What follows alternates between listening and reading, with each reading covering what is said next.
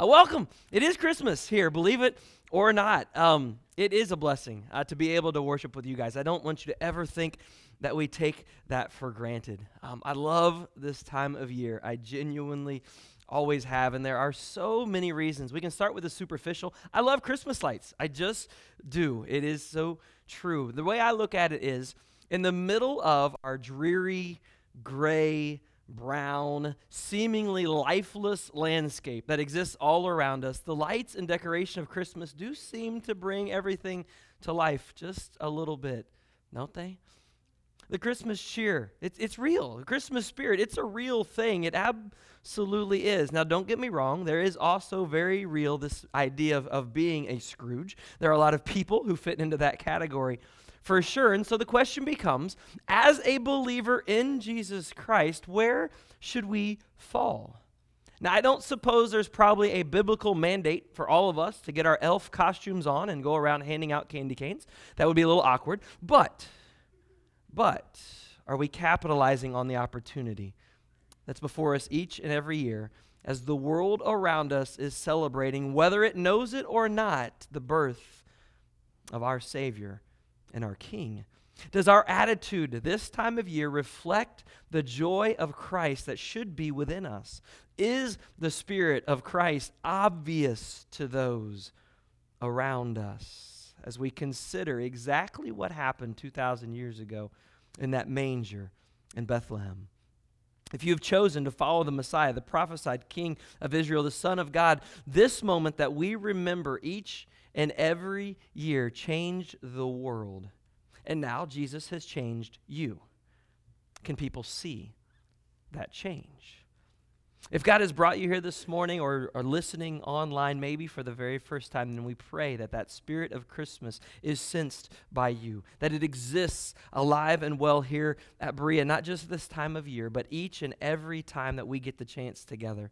That promise of the coming Messiah that captivated a nation for nearly 2,000 years as they prayed, as they waited, as they hoped for their Savior to one day come the moment of his birth left such a lasting mark that here we are, 2,000 years later, still celebrating that birth. The wonder of the coming king, the anticipation of when he would come, of how he would come, where he would come, and exactly what he would do when he arrived was a mystery for centuries. A nation left waiting on God's perfect timing. Last week, we began to look at God's pursuit of his people. From the origins of the nation through Abraham's, God's desire was always for his people to be close to him, to rely on him, to put him first. And time after time, century after century, king after king, Israel would turn its own way and leave God behind. God continued to pursue them through it all, sending prophets with words of encouragement, with words of guidance, and yes, with words of warning to turn back to God or else suffer the consequences. And if you know the history of Israel, you know that they would come close to God and then they would move far away. They would grow close to God for a season under the leadership of biblical, godly leaders, but then they would find themselves turning away at the next available opportunity. That cycle would continue generation after generation after generation. And honestly, it continues today. As people, even nations, turn to God at times, in times of need especially, but then completely deny his existence at others. You could look at America today and see this steady decline of faith in Jesus. And I can't help but wonder if a part of that decline comes from us, from believers who have forgotten what it is we are still waiting for. The Jews were awaiting their Messiah, their deliverer, to arrive in what they thought would be the grandest of ways. When he did come, many never took notice because he didn't come in a way that met their expectations. Today, Jesus has not only already come, but he's already lived, he's already died, he's already risen from the grave, he's already defeated sin and death. He alone has the power to forgive sins and offer eternal life to those that believe in him. Church, we have some great, great, great news to share every day. But this time of year, Jesus is already in the minds of a lot of people that don't believe as we celebrate his birth. So we are left to take advantage of this opportunity. God is literally laying it out before us without any excuse every year at this time. And yet we must remember that we as believers, we still wait. We await Christ's triumphant return. He has promised he will come back again, this time as a conquering king, not as a baby in a manger. He first came and he subjected himself completely to his creation. He will come again to establish his kingdom forever.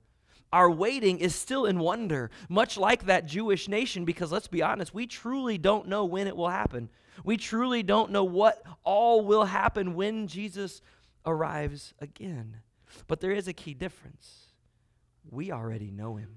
We already know who he is. We already know what to look for. We've already had an opportunity to get to know him and accept his love for us. We already know what he has done for us to forgive us of our, of our sins, to offer us eternal life through the power of his blood. We should be waiting and wondering in victory, not in fear, like the nation of Israel.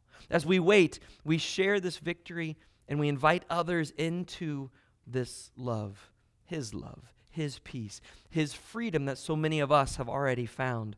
We're not waiting for Jesus to come to bring these things. We're waiting for him to come and make these a permanent state of being, an eternal life that will now be free of evil, without pain and suffering, a life in his holy presence for all eternity.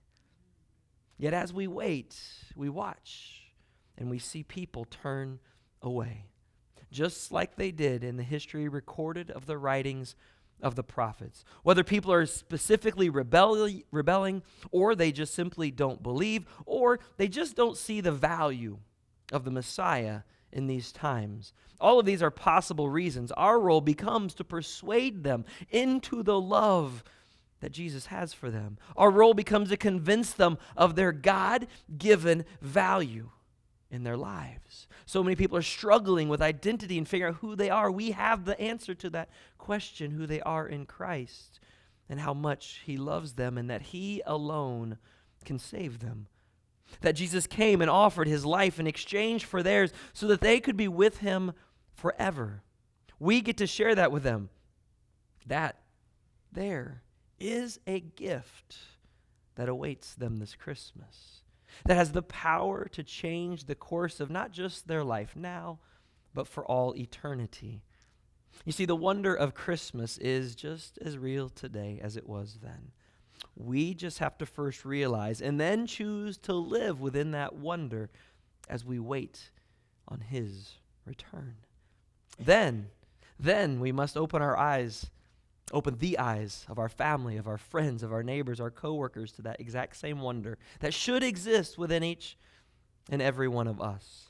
So, as we dive back into God's words, we're going to again point to some of the words that Israel heard about this coming of Jesus and try to imagine ourselves in this position, awaiting his initial arrival. As a nation of people waiting for the fulfillment of this promise from God now, we know it's hard for us to do. We know all the who's, what's, when, where, whys, and hows of Jesus' arrival. But to them, can they imagine how the words of the prophets, maybe if they tried to put them all together, didn't quite make sense? One author highlighted the texts this way. He said this Interwoven within this great narrative of the Old Covenant, the Old Testament, were tiny seed like promises which gave little insights into the mind of God. He promised things like a woman's offspring would crush the serpent's head in Genesis 3:15. He promised a prophet like Moses in Exodus 15. He promised someone who is both Lord and Son in Psalm 110. 1 whose body would never see decay in Psalm 16:10, who was a priest forever in Psalm 110. 4. These unexplained little pieces of information undoubtedly caused a lot of debates amongst the Jews, but it all added up to the expectation that indeed God would send a Messiah as promised. Listen to the words of the prophet Jeremiah, chapter 31, verse 31. The days are coming, declares the Lord, when I, I will make a new covenant with the people of Israel and the people of Judah. I, it will not be like the covenant I made with their ancestors when I took them by the hand to lead them out of Egypt, because they broke my covenant. though I was a husband to them, declares the Lord. This is the covenant I will make with the people of Israel after that time, declares the Lord. I will put my law in their minds and I will write it on their hearts. I will be their God and they will be my people. No longer will they teach their neighbor or say to one another, Know the Lord, because they will all know me, from the least to the greatest, declares the Lord. For I will forgive their wickedness and remember their sins no more. As a Jewish person listening to that, your natural question would be when? When, God, will you do this? When will these days come for us? When will you bring this to pass? Earlier in this same chapter of Jeremiah, God promises that Israel will be restored. He promises that there will be singing, there will be dancing, they will be redeemed from their circumstances and delivered into freedom.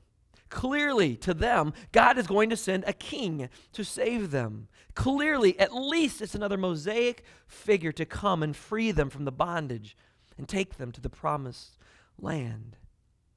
But what if, what if they were holding out hope in the words of the prophet Isaiah and the description of the Messiah he offered? Because it seemed to be very, very different.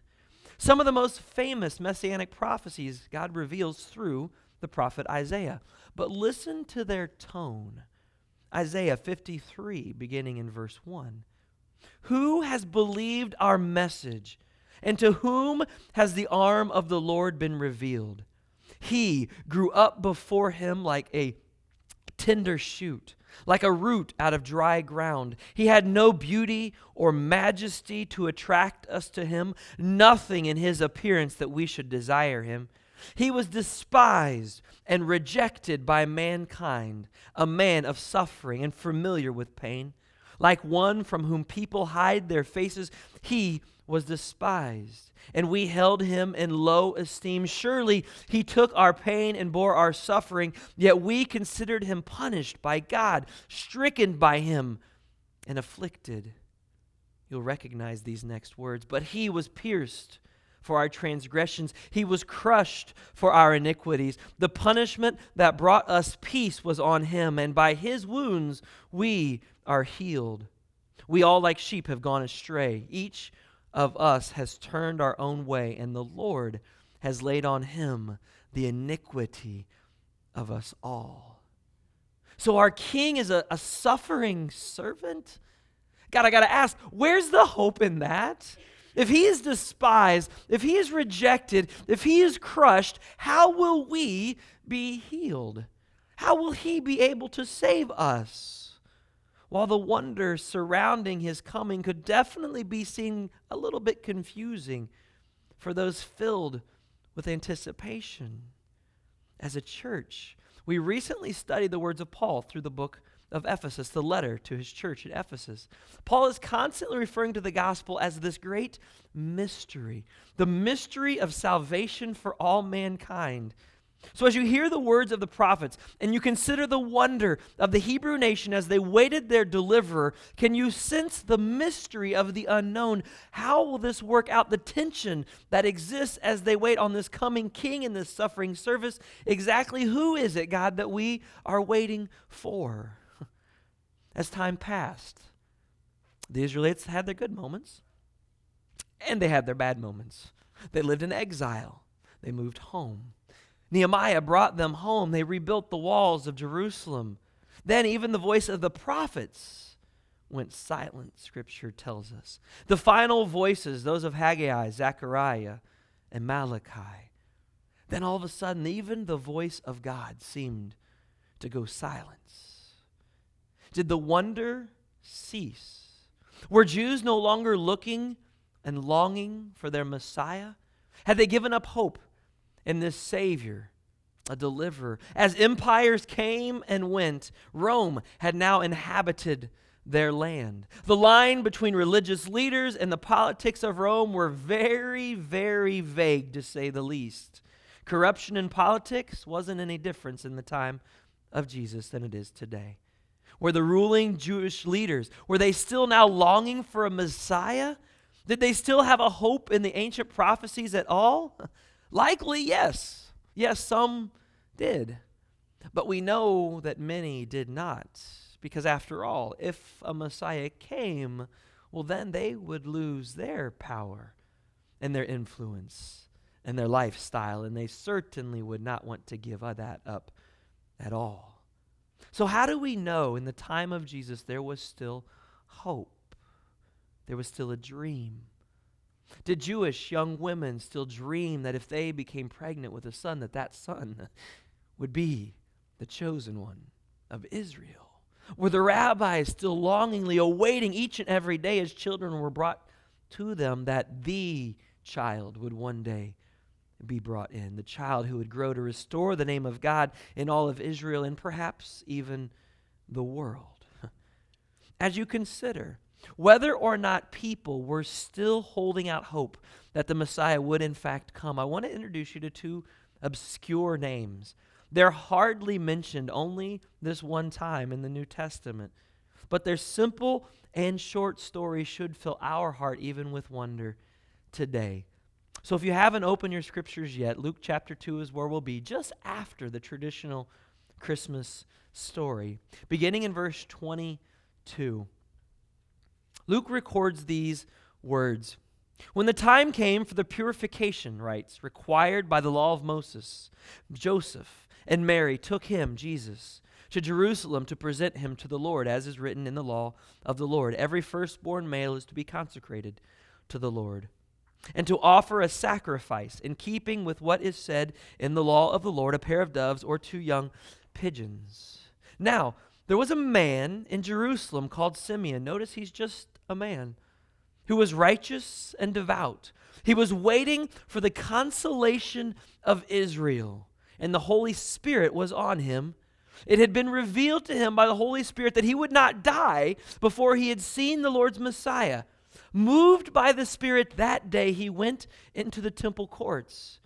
When the parents brought the child Jesus, to do for him what is custom of the law, Simeon took him in his arms and praised God, saying, Sovereign Lord, as you have promised, you may now dismiss me, your servant, in peace.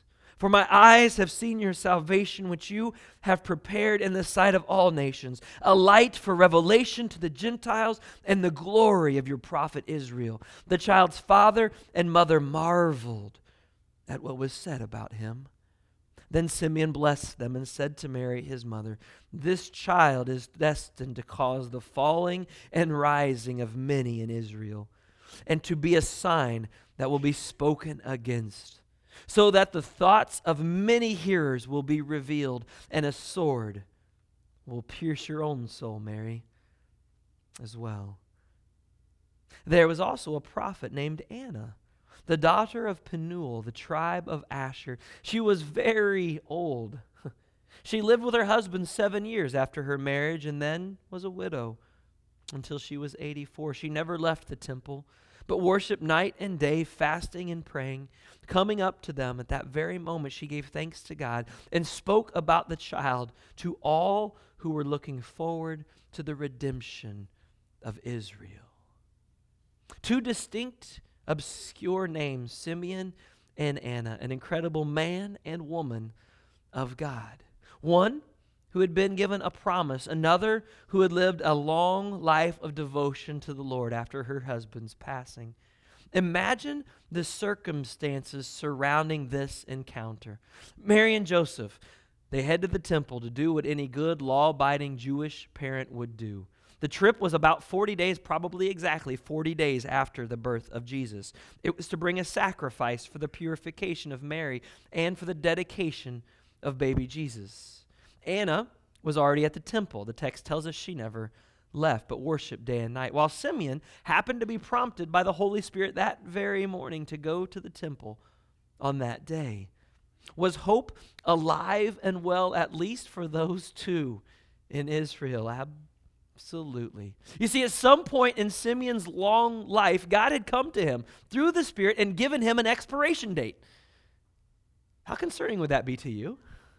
God comes to you and says, Oh, by the way, I'm going to tell you when you're going to die. Think about that for a moment. It sounds like a pretty awful thing to know, right?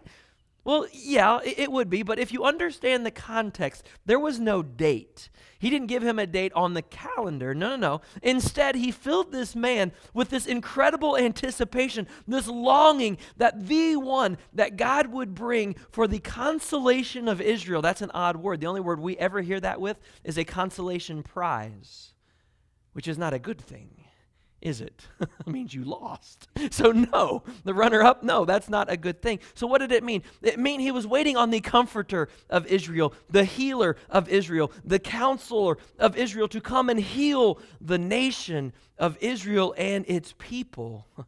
Simeon had now spent his life waiting for the day for God to reveal this child to him. Can you imagine waking up every morning? Would you ask, Hey, God, is today the day that that's going to happen? Is today the day you're going to fulfill this promise to me? Would you keep asking day after day? Because remember that revelation is also your expiration date. Would that concern you? What a position to be in. Well, I love Simeon's response. He answered the call that morning and he went to the temple. He didn't argue with God. He just went ahead saying, Okay, God, and then he found the child. And his quote to God's sovereign Lord, as you have promised, now you may dismiss your servant in peace. I am ready to go. My eyes have seen your salvation, which you have prepared in the sight of the nations, a light for revelation to the Gentiles and a glory to your people. Israel, imagine the emotion in his cry to God as that wonder was revealed to him. And then he spoke to the child's father and mother, and they marveled at what Simeon was saying. Simeon blessed them. And then he spoke to Mary because prophetically he knew Joseph wouldn't be around. This child is destined to cause the falling and rising of many in Israel, and a sign that will be spoken against. Think of the words of the religious leaders spoken against Jesus so that the thoughts of those leaders, their hearts would now be revealed, what they're really seeking the power, the influence, the prestige. They were never seeking the Messiah, they were seeking their own well being. And then he tells Mary that you too will be have well, you will suffer incredible pain because of this child's existence. Simeon without hesitation. if that were me, and even if I knew, might I say, hey, God, are you sure this is the right kid? You sure you got it right? Because, you know, I'm cool. I can stay a little longer. No big deal. I can wait just a little bit longer. Simeon was so far past me, so far beyond us, because his hope was not in this world, and he firmly knew that. He had his hope in something far beyond. And I think, in fact, Simeon, like all of us, hopefully longed to be with his God. He was ready to go. And God, if it's time, let's go. Bring me home. His eyes have seen the salvation, a light for the Gentiles. Whoa, whoa, whoa, wait a minute. What? I thought this was for Israel. Ah, God has revealed to this man the mystery of the gospel. Before Jesus himself revealed it, this man just spelled it out. Hey, this kid isn't just for the Jews, this kid is for the Gentiles. Hear me in this. And did you notice that Simeon is just an old guy? He's nothing special. He's not a priest, he's not a prophet. Nothing special about this, just a guy. Yep, God chose just a guy, just an old man to encourage, to reaffirm, and maybe even to reveal the true identity and purpose and plan of this baby. It's incredible. If you truly looked at Mary and Joseph's response, it should have elicited a question when they marveled at what Simon said. Our son's gonna, gonna, gonna do what? Simeon? It asks the question then did Mary and Joseph not know? I'm just going to leave that with you. Think about it. The wonder that filled this man, I really am just going to walk away from it. I want you to wonder. I truly do. The wonder that filled this man before this moment and then this moment arrives, the wonder that filled this man at the moment that this was realized and God revealed to him his plan of salvation for all of mankind. Can you imagine the joy of Simeon in that moment? And I ask, do you have that same joy of Jesus Christ within you today? the second woman an elderly woman. The scripture says old. Now, it says she was at least 84, but if you read the whole context, she was probably likely quite older than that, maybe as old as 100. She would have been married at a very young age, like all Jewish women were. And she was married for only seven years. And one of the options for Jewish widows was to then offer their lives then as a sacrifice to the temple if they chose not to be remarried. And that is what she chose.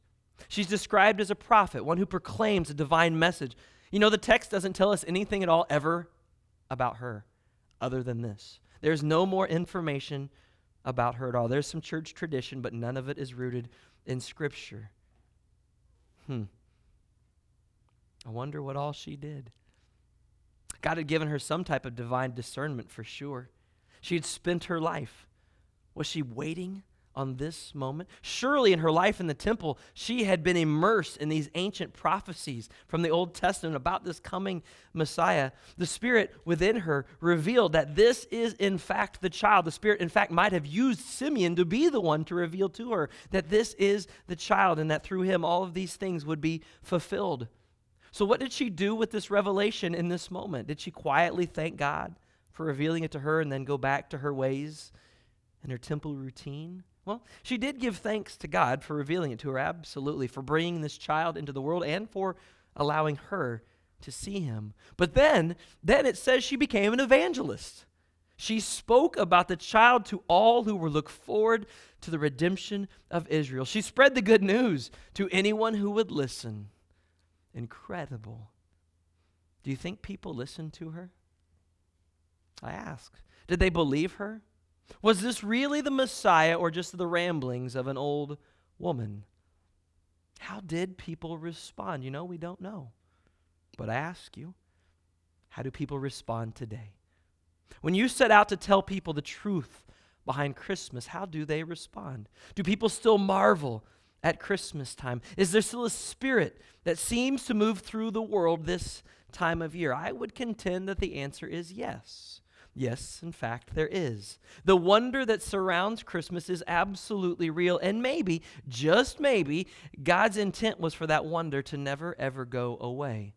This season comes around each and every year. Oftentimes, it happens at the perfect point, even in our own lives, when we need to be reminded exactly what this means for each one of us and then for the entire world. Our minds and probably the world tells us, hey, you know what? That's childish. Put those childish ways behind you. But something within us desires to experience that childlike wonder again, doesn't it? You see, as we get older, we need somebody or something bigger than we are to restore what we've lost. The pastor, Ravi Zacharias, said it this way When we get old, it's harder to fill our hearts with wonder. Truth be told, only God can fill our hearts with wonder. And that happens when we begin to understand what we need most from Christmas is the hope the first Christmas still brings. And that hope lasts way longer than a season. Paul says it best in Colossians 1 27. Christ in you, the hope of glory. Be in all of the hope of glory all year long, not just at Christmas. Father God, as we come into your presence this morning, as we lift up praises, as we study your word, and we consider the wonder that surrounded that moment in time when your son came. And we reflect on our own lives and consider have we lost that wonder for your second coming? Have we lost that desire to see your face? Because if we have, then we've definitely lost the desire to share your love with others.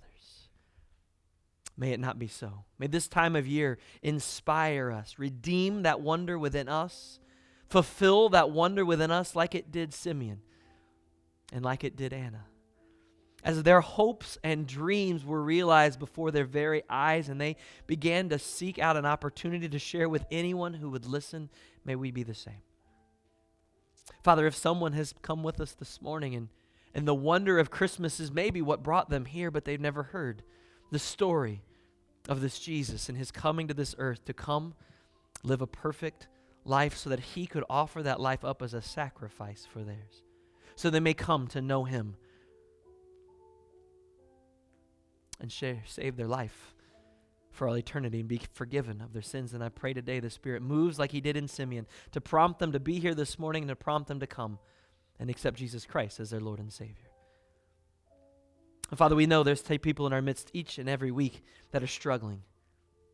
Father, the wonder of Christmas is put on the back burners, if at all, because they're dealing with things in their life surgeries, diseases, family crises. And Father, they need to come before you and humble themselves and pray.